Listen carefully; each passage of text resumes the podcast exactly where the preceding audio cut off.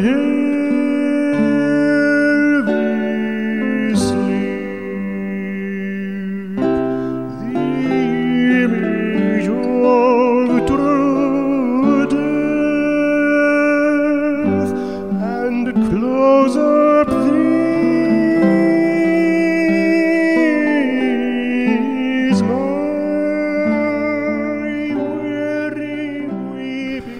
Welcome to the Philip K. Dick Book Club. In each episode, I look at one of the works of Philip K. Dick in rough chronological order.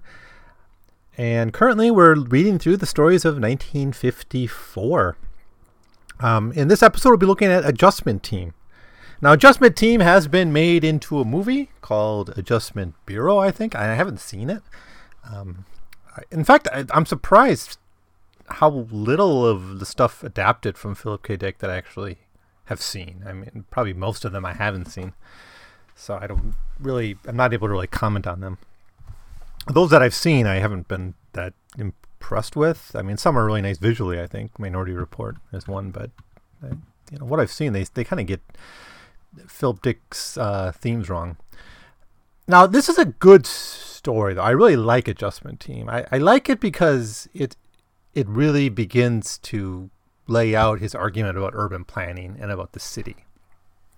You know, he's often seen as a writer commenting on the suburbs a lot and how the suburbs it's kind of that's banality and conformity and you know all these cookie cutter cookie cutter homes and you know fast food and cars and just kind of this plain kind of and that's all about consumerism and consumption and he's got all these critiques of it but he's got some really interesting things to say about the city and I, and I think he he does never really lays it out in one book. Maybe the penultimate truth is the closest he gets to actually make his book about the city. Um, but there's a few others that get close to it. Um, but in the adjustment team and oh there is oh what i'm forgetting one book there the cosmic puppets. It could be looked at as a book about um, planning too. Uh, city planning. But adjustment team is is really an effort to do that. He he tried in small town to begin to talk about you know the impact of planning on communities and the urban planner as a character. What would he be like you know in you know what would a urban planner with superpowers look like? And, and that's what we kind of get in small town. Here in adjustment team we're about talking about urban planning but more in how it actually functions in the real world which is through bureaucracies through agencies um, so here we got it adjustment team uh, first published in orbit science fiction in the september october issue of 1954 uh, you can find it in the second volume of the collected stories of philip k dick the one titled We Can Remember It for You Wholesale. Um, so let's talk about it. It's a, it's a fun story, certainly. Um, it's it's got parallels in. I haven't seen Adjustment Bureau. I haven't seen this movie based on this, but I have seen Dark City, of course, which I do recommend seeing, and that has a lot of parallels to this story. I think. Um, now, whether Adjustment Bureau does this too, I don't know, but certainly I think Dark City is worth checking out um, just because it, it kind of feeds into these themes of the urban planner and the, the group of people engaging in transforming our urban space for their own purposes. Anyways, let's get into this story. So we have a clerk walking towards a green stucco house, and he steps into his backyard. He informs the dog there that they'll be adjusting. So he's talking to the dog.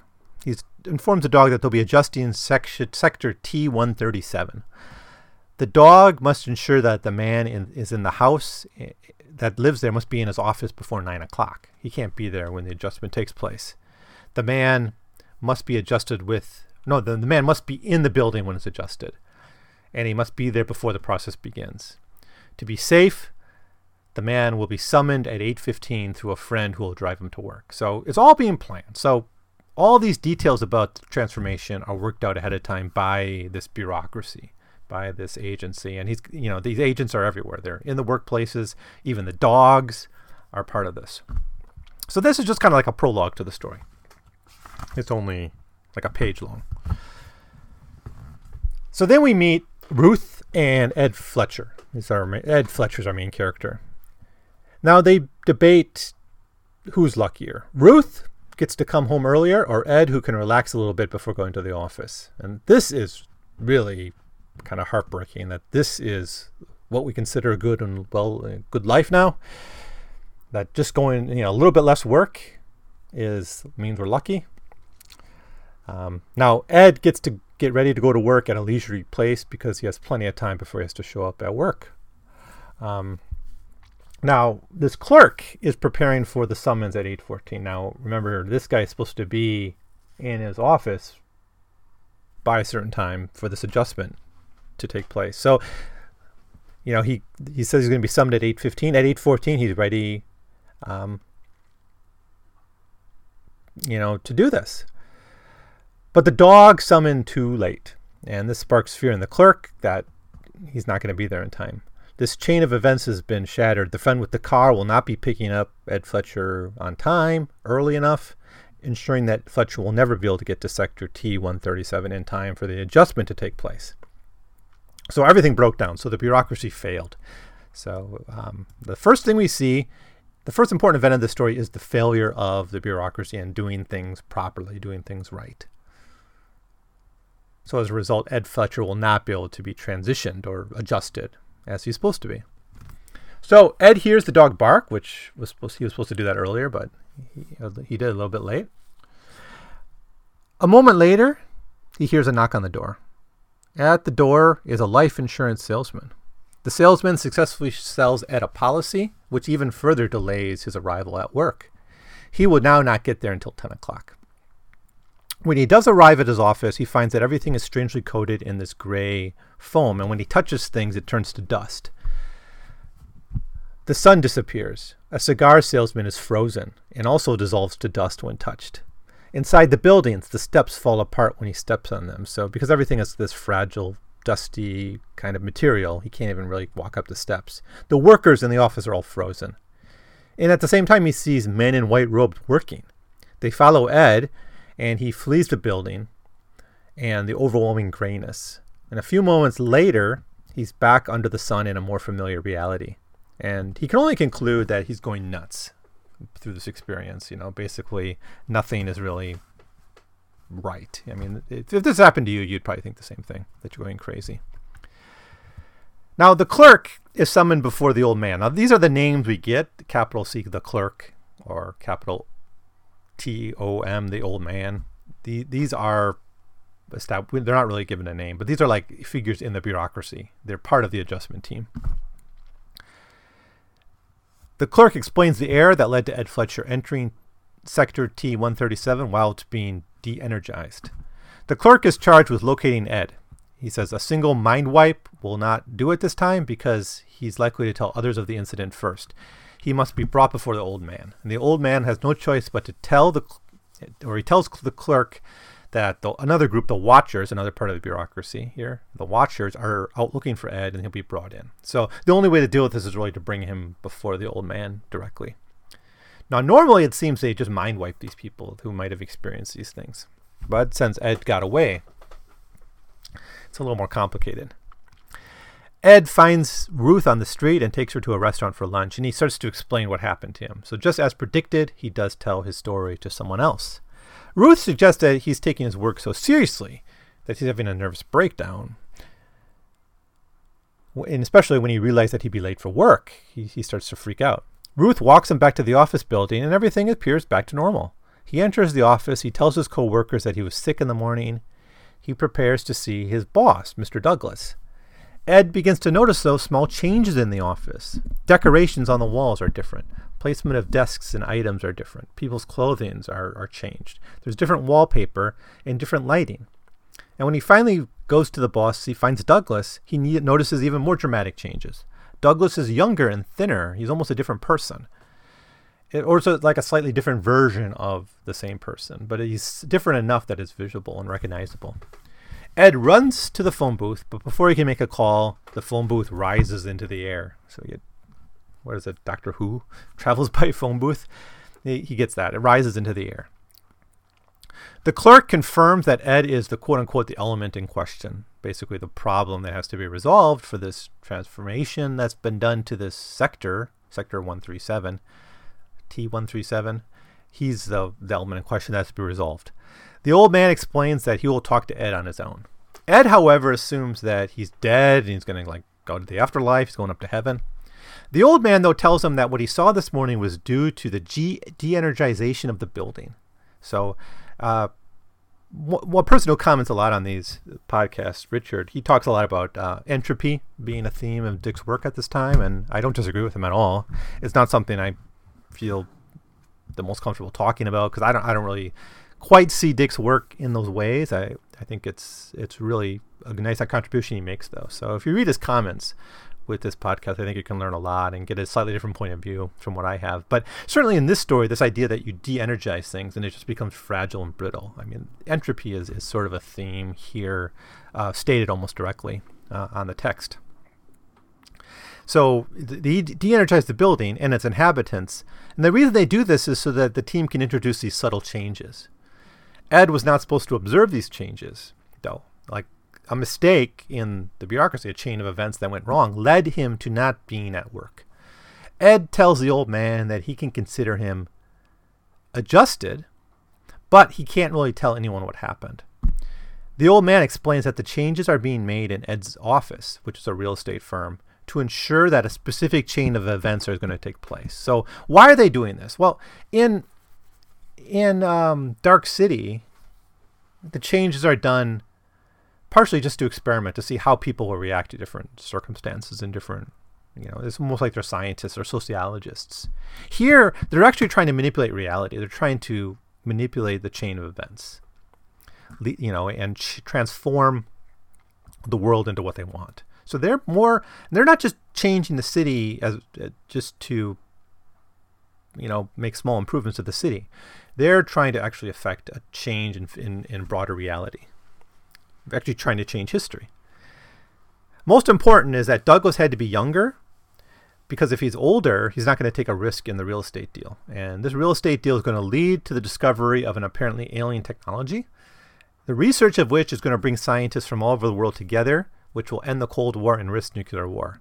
If Douglas is too old, he's not going to take that risk. He's going to be more conservative. This land will never be sold, the technology will never be found, and Soviet and US scientists will continue to focus their energies on nuclear war. Ed, what can he do? Ed promises that he's not going to tell anyone what he saw. Back home, Ruth assumes uh, assumes that Ed came home late because he's having an affair. Uh, but he can't tell her the truth. But no lie would convince Ed, Ruth, that Ed was not having an affair. And just then a dog barks and a vacuum cleaner salesman enters to show his wares to Ruth. This distraction allows Ed to escape and enjoy a cigarette in his room, avoid getting, you know, yelled at by his wife for having this affair, which he's not having. It seems almost that Ruth at some point was adjusted too, because she doesn't ever refer back to that lunch conversation they had and the, apparently the nervous breakdown she assumed he was having. Anyways, that that's the story. Um, so, what to say about this? Well, it's important that Ed Fletcher works in a real estate office, I think, thematically here. Now, Adjustment Team gives us a team of bureaucrats who look on the humans with indifference, but hold up their. I mean, they, they defend their actions, which are quite horrific. You know, people are having their lives taken away, their lives changed. It's not just their clothes and the stuff on their desk are changing. These people are being fundamentally transformed. But it's justified as part of being part of the greater good. The old man says, quote, Sometimes we wonder how you can go on another period, but it must be done for the good of all, for your good, end quote. Right? The, the idea of an external agency manipulating our reality for our own good, apparently our own good, is something he's done with, dealt with a lot. Um, it's certainly the theme in The Defenders, which is one of his earliest tales. But there's other stories that, that kind of play with this theme as well. They are bureaucrats. They don't have names. They're simply functions. You got the clerk, you got the old man, you got the friend with the car, you got the dog. These are all just titles in a bureaucracy that these people have. Um, and they have a mission. They have a mission of trying to create world peace, and they'll do that at any cost. This impressive ability to be objective helps convince them that their actions are not only good, but necessary. We're right to mistrust them. Now, Ed Fletcher accepts their wisdom. It's pretty understandable, right? We're always told by bureaucracies, by people in government, by people with more power than us, by corporate bureaucracies or government ones, that the managerial logic, the bureaucratic logic is is unassailable and right, and every decision they make is for the greater good, right? Those horrible lines we weighed in at the DMV and all those forms we have to fill out, it's all for some greater good. The first scene in the story between Ed and Ruth is actually brilliant in looking at the morning routine of a married professional couple. In the morning, they debate who has a better life. The limit of their vision is that they debate who has a better life the one who can get off work a little bit earlier or the one who can go into work a little bit later. They don't seem to share very much, so in this way, it's a very much a very typical Philip K. Dick kind of relationship. That there's not much really in common between them. Ruth is intensely jealous of Ed, interrogating him at length over his late arrival at his home. He reports to her about these strange experiences more interesting because it's just a way for Ruth to suggest to Ed that he's being lazy at work again, or to bring in more doubt that maybe he's doing something else, right? I wonder how many people who have affairs and get caught come up with the crazy excuses. I, I, I, hope at least sometimes they do. I mean, usually the excuses are going to be banal, right? Like, I was at work late. But I wonder if anyone's ever, like, told their spouse after they've been caught cheating that, you know, I was t- captured by aliens. That's why I was out late. That, that smell, that perfume, that's that's actually the alien scent or something. You know, that doesn't seem to happen. I, I hope it happens sometimes, though, because it would just be wonderful. Now, Dick's women in this period of his life often have husbands as a source of kind of stability, middle class stability, and sometimes they're adulterous, sometimes they're not. But you know, why does it matter if he's having an affair if their marriage is really this for the stability? Um. Anyways, I but the main point of this story, obviously, is about urban planning and and how it's done and why it's done. And when I wrote about this in the, the book, Philip K. Dick and the World We Live in, my my example or what I compared it to was Times Square. Right? Because that was a dramatic reform of a big part of, of New York City. And it was sold to the people who live there as, as being part of the greater good, right? We're going to clean up the city. We're going to clean up crime. We're going to make it a nice tourist place. People are going to make money off it. We're all going to get rich, and it's going to it's going to improve life. It was done through bureaucracies, right? It was done through little changes, little, you know, short changes over you know over a long period of time. Kind of how the Adjustment Bureau works, kind of doing things bit by bit it's done often in undemocratic ways, and scholars have, have written about this. And actually, the science fiction writer Samuel Delany wrote a whole book about this called um, what's it called? Give me, let me look it up quick. Okay, it's called Times Square Red, Times Square Blue, and it, it's written by Samuel Delany, and um, it really deals with what he, what he's arguing here is what's what was repressed and was suppressed in the rebuilding of Times Square was a very vibrant and relatively safe domain for homosexuals. And so it wasn't just let's clean it up for tourism or for profit or whatever. It was also trying to erase a memory of a vibrant subculture. And other examples of urban planning had done the same thing.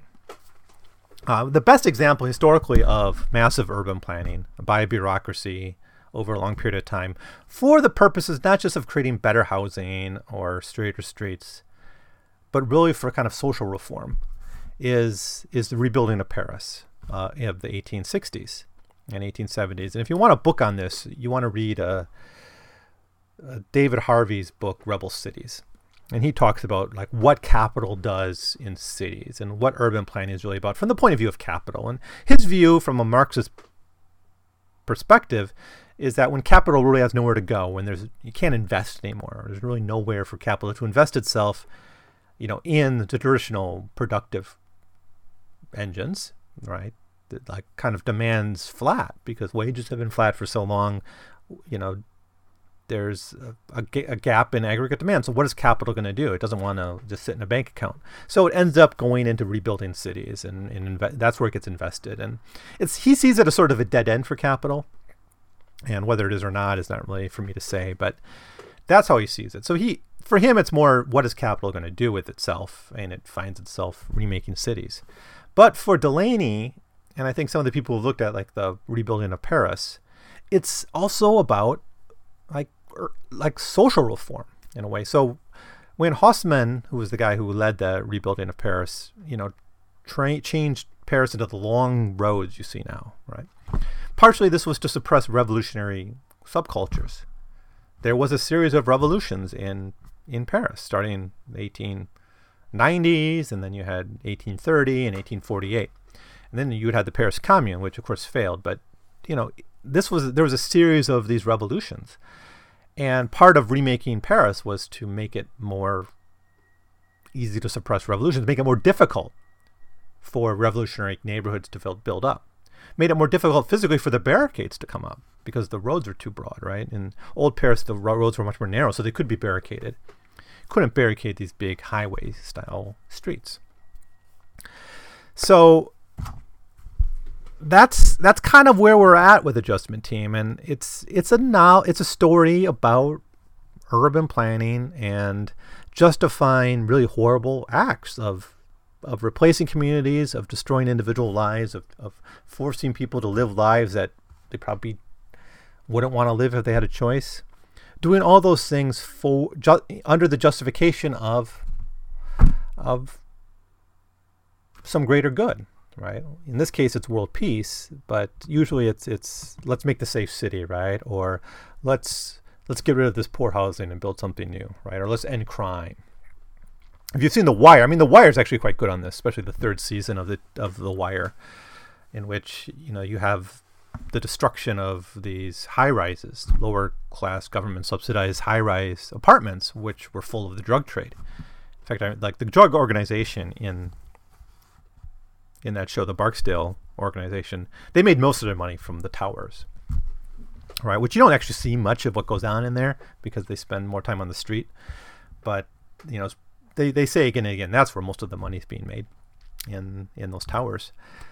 They get torn down though in the third season, and all that happens is the drug trade moves to different places. It doesn't actually fix anything. But the mayor's able to say, "Look, I'm fixing our city. I'm, you know, destroying this blight, you know, and I'm going to replace it with low-cost, sustainable, blah blah blah housing." And green urban reformers do the same thing, right? They say we need to destroy our cities and make them sustainable, right? We need to put in bike lanes or green rooftop agriculture and and all live in apartments and all these things. And I worry how much democracy can be a part of the decisions that are being made when you're talking about changing a city. I mean, should cities be more organic and is part of being in a democratic civic space like a city should be? You know, Murray Bookchin, an anarchist writer, certainly thinks that the city needs to be an organic kind of unit. It, it can't be planned really. It you know, and democracy can't be planned. It has you know, it needs to be a certain scale. It needs to be human scaled. Certainly, it needs to be relatively self sufficient. It has to have its own institutions, and kind of civic life has to emerge from the city itself, not from a bureaucracy that's imposed on the society. Now, how much of this Dick had in his mind, I don't know, but he certainly has a bee in his bonnet about the urban planner, I think. You see it in Small Town, you see it here, you see it in a few other stories, and you certainly see it in Cosmic Puppets and The Penultimate Truth. So it's in his mind that this kind of the undemocratic urban planner transforming our, our existence. So, anyways, that's what I want to say about it. Um, but there's other themes here too, like the middle class family shows up again um, with Ed and Ruth. Adultery being, you know, as always with these relationships, adultery is in the backdrop. Now, Adjustment Team was made into this movie called Adjustment Bureau. I, I really can't say much about it, but I have seen Dark City, which is an interesting exploration on the same device. There, the forces that sub- subtly, manip- subtly manipulate the world are trying to understand human characters and exploit that knowledge. They don't really have the same facade of benevolence, they're just kind of cruel experimenters. Um, but I, I do think that's a good film to look at if, if you know, just as kind of a, a, a movie that's based on kind of Phil Dick themes. Well, I, I guess that does it. So um, that's Adjustment Team. I, I thought I had more to say about it because, um, but I guess not.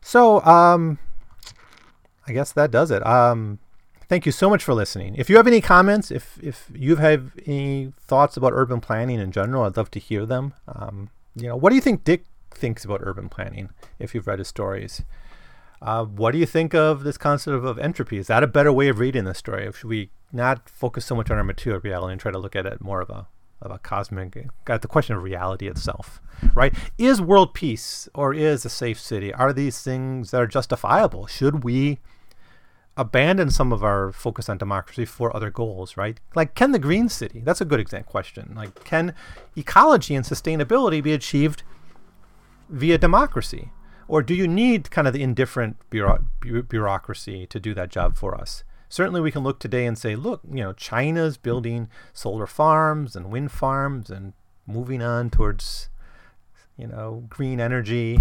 They want to get rid of all gasoline driven cars by the 2025 or something and have all electric cars. You know, maybe that's something that can be done in a dictatorship, but you know, it does it seems to be pretty slow going in some of the more democratic societies. You know, so is is bureaucracy what we need? to get over the problems we're facing in the world today. So let me know what you think about this. You can write me at 100pagescast at gmail.com or just uh, post below. Um, and I'll be back shortly with another one of Philip K. Dick's stories. Thanks for listening. And possess my tired thoughts.